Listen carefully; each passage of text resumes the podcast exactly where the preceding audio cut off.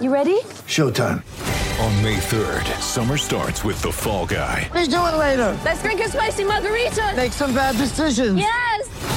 Audiences are falling in love with the most entertaining film of the year. Fall Guy. Fall Guy. Fall Guy. That's what the poster said. See Ryan Gosling and Emily Blunt in the movie critics say exists to make you happy. Trying to make it out? Nope. Because I don't either. It's not what I'm into right now. What are you into? Talking. Yeah. The Fall Guy. Only in theaters May third. Rated P G thirteen.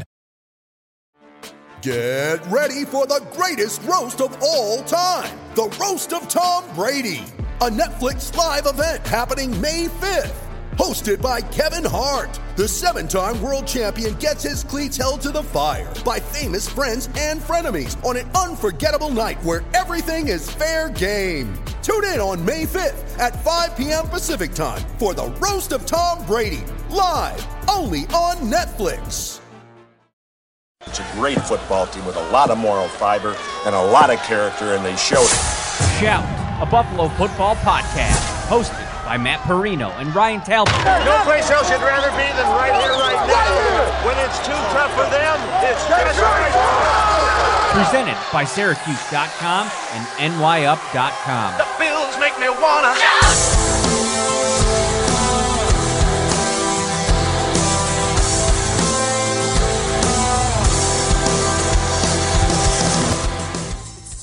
Bills Mafia, what is up, everybody? Thank you so much for your patience. Shout, a Buffalo Bills football podcast, is back in your life. Fourth straight day, and today was a special day. Yesterday we were in the same room. Now we're in different rooms, but we were in the same Highmark Stadium today to watch practice. I'm Matt Perino. Ryan Talbot, what is up, man? You're you're making it work on the. Listen, you've done a couple of shows with me before in the hotel rooms, and sometimes it gets a little bit uh, hectic with uh, technology. Yeah, so, you know, heads up, Bills Mafia, doing my best here uh, in a hotel room. My two kids on daddy duty. Uh, it's my wife's birthday. She's out with her best friend, so making the most of it. You know how internet is in a hotel room, so we're we're going live from my phone. Uh, appreciate the support. Great day at Highmark Stadium. Dad of the year, Ryan Talbot, got the kids in the room getting after his show while the wife gets to go out party on her birthday. My man, you are you are the man. It was so good to uh, spend some time with you. I know a lot of people had fun with us having the uh, the two man, one man booth here uh, yeah. yesterday. Uh, we're brought to you by Tops Friendly Markets, your neighborhood store with more. Smash that like button. Let's get this video out to as many people as we can. Tops Fresh Burger Bar with over thirty varieties of beef, turkey, chicken, plant-based, and gourmet blend burgers ready to grill. Tops Fresh Burger Bar has you smiling all summer long. And usually, Ryan, we'll start with my observations, but we were both there today, so I would like you to start off. What was your big takeaway, your big observation from today's practice? I love it. I- I'm going to go, my big observation being Jake Kumerow making the most of his uh, opportunities here with the Bills. Now, you know, it was earlier this week that Aaron Rodgers once again mentioned Kumerow by name, being upset by the fact that the Packers released him last year, saying, I just wish someone from the front office had come to me and said, hey, listen, here's what we're thinking of doing, so I could have talked them out of it. And he went on to add that he thought that Kumerow was their second best wide receiver last year during the summer. You know, Kumerow is not the second best wide receiver in Buffalo. It's just such a stacked wide receiver room. But he is making a legitimate case for wide receiver number six. He plays special teams. He catches everything in sight. And, and he was getting targeted a lot today, Matt. And, you know, he was sure hands. There was a pass that was behind him that he bobbled and hauled in for what I think would have been a touchdown. So uh, really nice day for Mister Kumerow. Yeah, J- Jay Kumerow, a guy that's getting, it, like you mentioned, an opportunity with Stephon Diggs out of the lineup. It was interesting. It kind of seemed like uh, Emmanuel Sanders, who was basically the number one wide receiver out there uh, to start practice. I don't know what happened. He wasn't on the injury report, but as practice went along, Emmanuel Sanders was off on the sideline without a helmet on, so I'm not sure there. Uh, seen in the comments, a couple people here over on Facebook, Bills backers uh, from Mexico is in the house. Welcome to the show. Harold Fuller over on YouTube. I got the fist bump from Matt today out at the stadium. I remember that. Uh, I, I appreciate you guys, uh, you know, all you guys for uh, supporting us, watching the show. It's been great. But Kumerow is a guy I wrote about um, yesterday and today we were, it's a guy that's, you know, forcing his hand. And we talked to Dane Jackson after practice today. And, you know, Dane Jackson uh, on, on that second team has been getting a lot of looks at, at Jake Kumerow throughout practice. Uh, Dane Jackson was on the second team today. We're not allowed to talk about other game, other days, but today we were, we were allowed to talk about a little bit more. And um, so because he's gotten some looks at Jake Kumerow, he was able to kind of dive into him a little bit. And he said, it's kind of, it sneaks up on you because he's such a big guy. You don't expect the speed and quickness. And sometimes he says, for a corner that's working on playing off coverage, we talked about that a little bit yesterday. A guy like Kumerow, you get up on the, you get up in your thing, and if you're if you if you fall asleep at all, he's going to blow by you. He's got really good get off off the line of scrimmage. He's a complete package. It's easy to understand why Aaron Rodgers liked him so much because out there today, Josh Allen was slinging the ball around to him. And as we get into, you know, pads we're not on today, that's an important part to remember. As we start to look to, you know, what these competitions are going to be like when the pads come on. I think Isaiah Hodgins, a guy that really shined in the spring, has a battle on his hands because this is a guy in Kumerow who excelled on special teams last year. I remember Heath Farwell, I think on one occasion, mentioning Jake Kumerow uh, as a guy that he liked. And then he went out there and made a big play. One target on the season, one reception, twenty-two-yard touchdown against the Denver Broncos.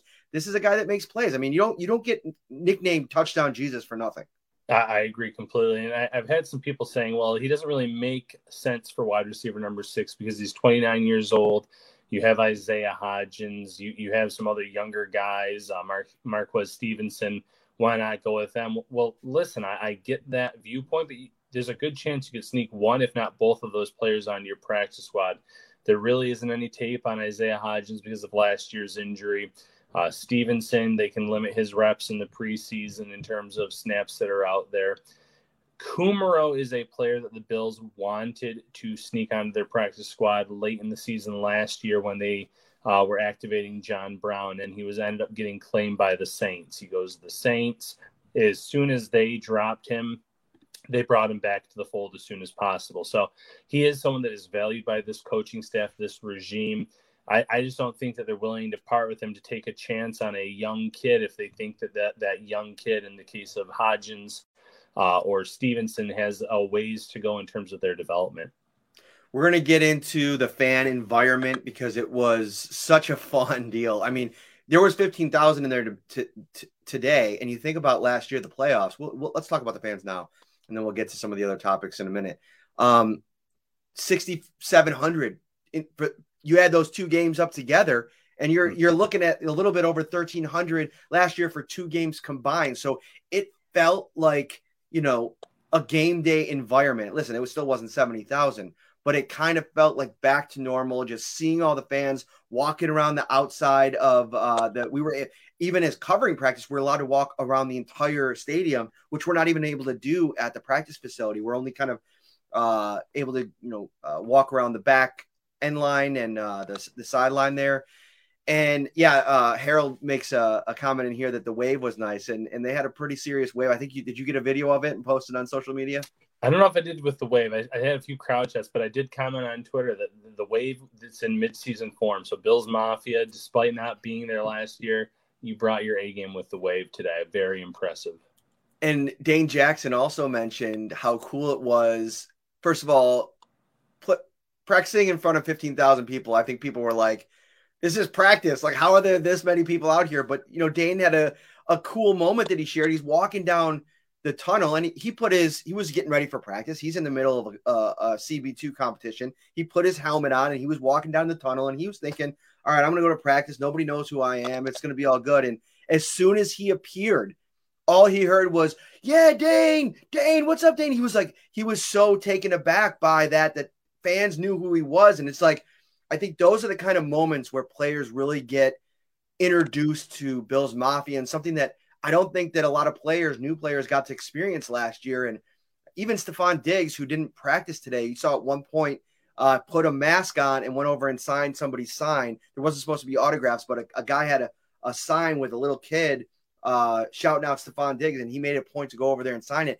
That had to be so exciting for him, a guy that really hasn't experienced the real experience of Bills Mafia in the stadium yet. Yeah, so the stadium itself, obviously nothing last year. The, the Bills at the airport, I, I think some fans uh, or some players, I should say, know all about that. But you're right. This, the rookies, uh, the second-year players, the players that came over via trade or free agency last year and this year, this was their first glimpse, their first experience. I think Emmanuel Sanders put something along the lines of today was dope on his Instagram about having the, the fans in the stands and, and being impressed. Uh, so the fans, for being fifteen thousand only in, the, in that seventy thousand uh, capacity stadium, they were very loud and they were very excited to be there. Uh, the chance of M V P with Josh Allen coming out, just all the players uh, having their names yelled when, when they were coming in and out of the tunnel before and after practice today. So great, great environment. So uh, awesome job showing up today, Bills Mafia. So let's get into a couple of our other big takeaways, because the cool thing about today's practice, I was hoping that the pads were going to be on, that we can really start to dive into some of the exchanges, the one-on-one battles during eleven on eleven that I think are a little bit more meaningful with pads, but that didn't happen. But the cool thing is the reporting guidelines got relaxed a little bit, and we're able to talk a little bit more about what we saw in terms of rotation. And I think, you know, some of the, the important ones to realize is, you know, with Jerry Hughes out of the mix, Gregory Rousseau starting at uh, left end and in for Jerry Hughes, where you expect him to play, is A J Epenesa. So we were having this conversation on social media today. Uh, I got uh, thrown into a uh, a thread over there with Greg Thompson, who does a great job over at Cover One.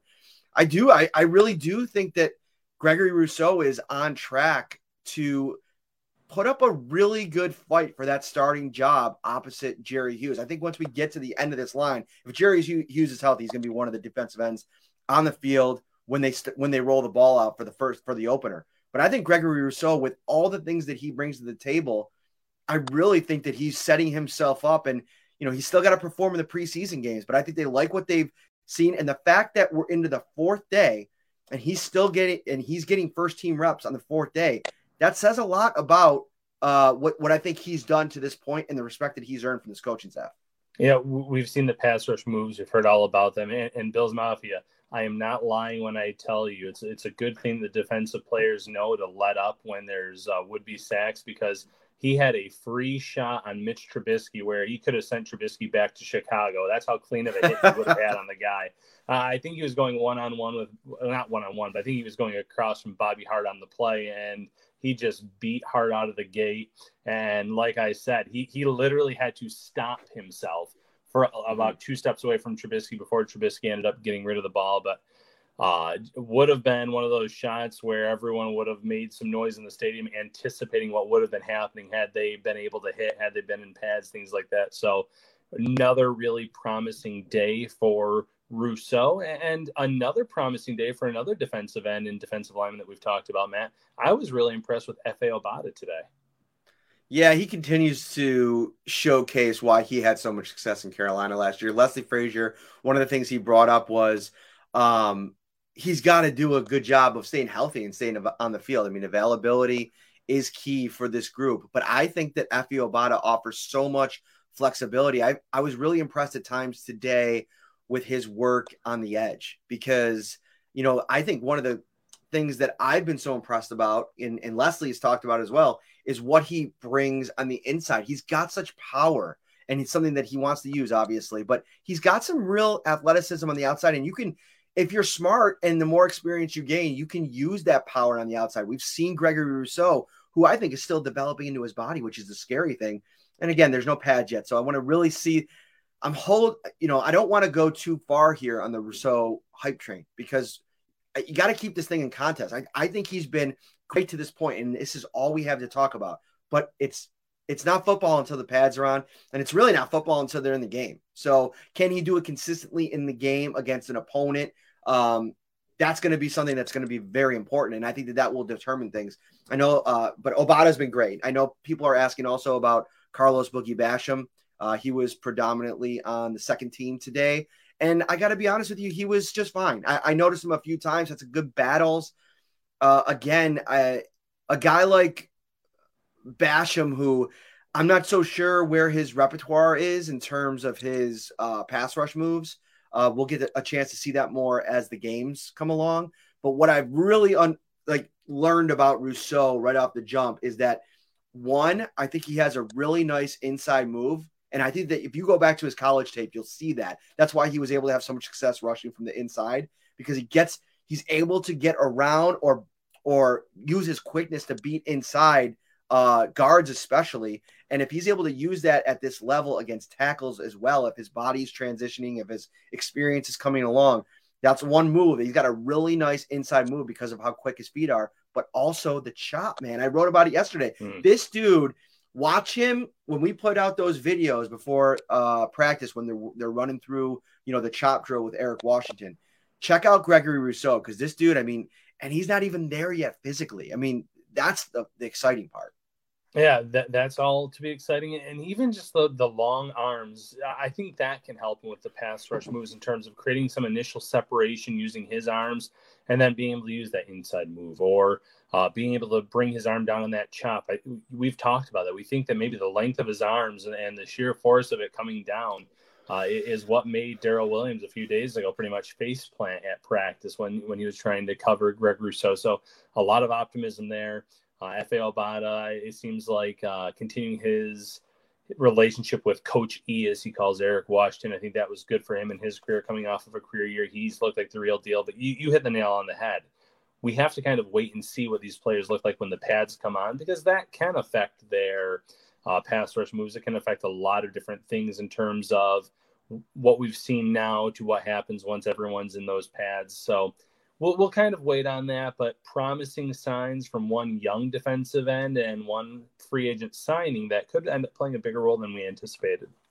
Mm-hmm. If you're watching on YouTube, thank you. Hit that like button. Make sure you, that you subscribe to Buffalo Bills on N Y U P. This is the Shout Buffalo Bills football podcast brought to you by Tops Friendly Markets. Spend more time enjoying everything that summer has to offer and less time worrying about getting to the store with Tops Pickup and Delivery. Shop for your groceries online. Choose pickup and delivery. Tops will bring you the groceries right to you. Visit tops markets dot com to get started. I saw somebody on here asking for the line alignment, and I, I, I we can talk about that today. And that's one of the cool things about what, you know, what the Bills uh, allowed for today. And so, left tackle was Bobby Hart, uh, the veteran. Uh, left guard uh, was John Feliciano. Center, Mitch Morse. Right guard, Cody Ford. Um, and right tackle, Daryl Williams. And if you ask me, Ryan, that to me is the ideal configuration if you're projecting out to the regular season. Uh, obviously, Deion Dawkins in at left tackle, not Bobby, not Bobby Hart. But in terms of the other four and where the competitions are really happening with that other guard spot, you probably figure Feliciano is at least one of those guards. I think that, you know, I know that Cody Ford had some momentum at left guard last year, but I'd like to see him a little bit more with a with a nice string of games at right guard, playing against the guy in Daryl Williams, who I think was play, playing at such a high level last year. I think that could be good for Cody Ford, and I think either side at the end of the day is fine, but I think that that five is probably where I'm projecting to to, to land in September. Yeah, I'm agreeing with that completely. Obviously, Dawkins at left tackle. Uh, I'm not even sure that Bobby Hart will be the swing tackle for this team come September. I, I know he's kind of filling in the left tackle job now while Dawkins is out. Um, I think that'll end up being Spencer Brown as the swing tackle, but we'll, we'll kind of wait and see on that as well. It, you know, it, Hart is what he is. He, he's a veteran. He has a lot of experience, but there's a lot more downs than ups in his career. And um, we, we've seen some struggles already. So while he's starting now, that might just be kind of a veteran respect type move. I'm not even sure that he, his roster spot is safe, so to speak, uh, come September. But yeah, in, in terms of the rest of the line, I think ideally that's what the Bills would like. We've seen some good things out of Ford, just like we talked about with the defensive linemen. Uh, we want to see how that goes for Ford once the pads come on, uh, and, and can he keep that momentum up? Because if he can, then there isn't a competition, in my opinion, at that guard spot. He'll he'll get the nod over the Ike Butkers and the Forrest Lamps uh, and, and any other options out there for even as good as Butker was as the year went on. Uh, I think that Ford has that higher ceiling. He's someone that the Bills really invested a lot in, and we've seen a lot of good things out of him to this point. Mm-hmm. Uh, shout out here from Puerto Rico watching over on Facebook. Uh, hello to you, David. Thank you so much for watching. Uh, awesome. Just uh, international uh, sh- episode of Shout, a Buffalo Bills football podcast. We appreciate all of you. On the defensive side, we mentioned Epenesa and um, Rousseau, Star Latulele, and Ed Oliver, as probably most people would expect. Uh, we're in there on the first team. The second alignment uh, for the second team ended up being Boogie Basham, Daryl Johnson for the most part, um, Harrison Phillips, and Vernon Butler. So, you know, Harrison Phillips is huge. Uh, I, mm. I I didn't write about it yesterday, but he had some really great pursuit on a couple plays. I really wanted to fit it into my observations, but I was getting close to two thousand words, and I just kind of like thought I'd bring it up at a later time. And I still don't want to talk too much about Harrison yet, because I'd like to actually talk to Harrison one of these days before I uh, give my takeaway on, on what we've seen out of him so far. But he's bigger. I think he's settling into that one tech role and to back up Star Latulele, and that's a good thing. I think that might be good to get everybody aligned, and and this is what we want you to do. This is what we want you to focus on. Ed Oliver, don't worry about going in there and trying to be a space eater. If we need you to do it on a on a third down or whatever the case may be, fine, but let's predominantly work on this one thing. I think if you go back to the rookie year for Ed Oliver, that's when he really started to become the force that he was in a few games. I remember that Dallas game in particular when they just asked him to be the three tech. And so, yeah, we'll talk more about Harrison in the, fu- in the future, but I want to get to my number one takeaway of this day, Ryan. It's what I led my story off. I want to, I want to get your thoughts on maybe the, the running backs as a whole, but first team, every time the first team eleven on eleven that, that Josh Allen ran out on the field uh, in the backfield with him was Zach Moss. And, you know, he, he ran the ball really well today. He had one handoff. I, I'm pretty sure uh, somebody put it out there uh, on social media. I think I saw that floating around. It was a really nice run. And again, runs in with no pads and no, and no hitting is, you know, how much can you really glean from that? But for a guy that's coming off of an ankle injury, and, you know, sometimes you, you worry about that with a guy dealing with that lower body injury. He was pushing off of it really good today. He said he felt great. He said the next step is, is going into some contact, getting tackled, seeing how the ankle reacts, but so far so good. And man, he's she's trending in a really good direction to maybe be this team's one A, you know, because I know that uh, that they don't really view uh, either probably as a featured back, but he, he might get the bulk of the work right off the bat here. Yeah, you know, Brian Dibble said they're going to ride the hot hand, see who does better, but I think it is an encouraging sign for Moss that, like you said, when those eleven and elevens took place, that it was Moss that was uh, on the field with Josh Allen. He had some nice runs. He had some really nice Uh, he's had some nice moments over these first few days of camp. And, you know, what I really like about Zach Moss is his mindset and his man- mentality. Today, when he met with the media, he, he pretty much said, listen, if we win the Super Bowl and Devin's the starter, that's fine. If we win the Super Bowl and I'm the starter, that's fine too. Big picture wise, he has the, the, the goal in mind of what needs to happen for this team. And that you can tell that that's why he's the type of player that Sean McDermott and, um, you know, well, Brandon Bean, um, Brian Dable, Kelly Skipper, and the list goes on and on. Why they probably gravitated to him last year in the draft uh, because of the type of person he is. He is selfless. He doesn't care if he is the quote unquote starter. He wants what's best for this team, and whether that's him or not. Uh, but we've seen a lot of really good things for him, especially considering he's coming off of that injury that he sustained against the Colts in the playoffs. And, and looking so good, pretty much saying that he's put that mental part of it out of his mind a few weeks ago. Uh, so, you know, mentality-wise, he's exactly where you want him to be. Physicality-wise, we, we like what we see so far. Um, but for the fifth, sixth, or seventh time today, once the pads come on, we'll really get a good idea uh, of where he really is and what maybe this running back pecking order looks like. Mm-hmm. Let's transition to Josh Allen before we get out of here, because, again, Um, we're gonna we're gonna come in with an hour long episode after the first day of pads, so everybody just buckle up. Uh, I, I know Ryan's on the road and um, being really gracious with his time and and, and the, working through the uh, situation there. I want to get touch on Josh Allen before we get out of here. Um, you know, some of the reports coming out, including from my story, was that he was wasn't great today, and that's okay. Uh, you know, the one thing that I think we we tend to do is we as uh you know a collective sports fan is overreact to um certain moments. And, you know, this moment in particular was a practice. And Josh Allen was just, I, I don't even want to say that he was bad, Ryan. He just wasn't as locked in and sharp as he's been the last couple of days. And when you were making the kind of throws that he's made in practice the last couple of days, and you're you're misfiring, throwing over guys' heads, throwing a little bit wide, not really in sync. Even the one touchdown that went to Kumerow, I thought it was a little bit behind him. Kumerow had to kind of bobble it and bring it in.